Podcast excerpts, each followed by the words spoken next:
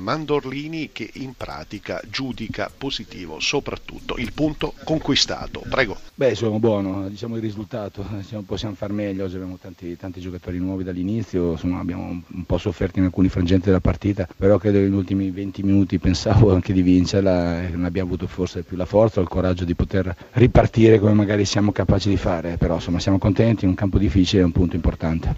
Un Tony che continua a stupire tutti, forse ma non lei. No, infatti avevamo parlato, lui se la sentiva di giocare e quindi ha, ha, scelto di esserci anche oggi, ha avuto ragione lui, abbiamo fatto un gol importante, ma in, al di là del gol insomma è un giocatore per noi imprescindibile. Ed eccoci a Mihailovic, mister, un vantaggio trovato in 10 contro 11, però subito dopo è arrivato il pari dei vostri avversari.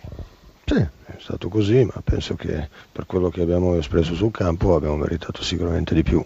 Mm, loro hanno fatto due tiri in porta in 90 minuti, hanno giocato rimessa, noi abbiamo condotto sempre la gara in 11 contro 11, anche in 10 abbiamo creato diverse occasioni, ma purtroppo su certi episodi siamo stati sfortunati, eh, il calcio è così, comunque sono contento della prestazione della squadra e dobbiamo continuare a giocare così. Il più contento alla fine in tribuna era Roberto Mancini perché sì è vero che voi avete guadagnato un punto sulla Fiorentina, però si è avvicinata proprio l'Inter e anche il, il Genoa, come vede questa corsa per l'Europa, mister?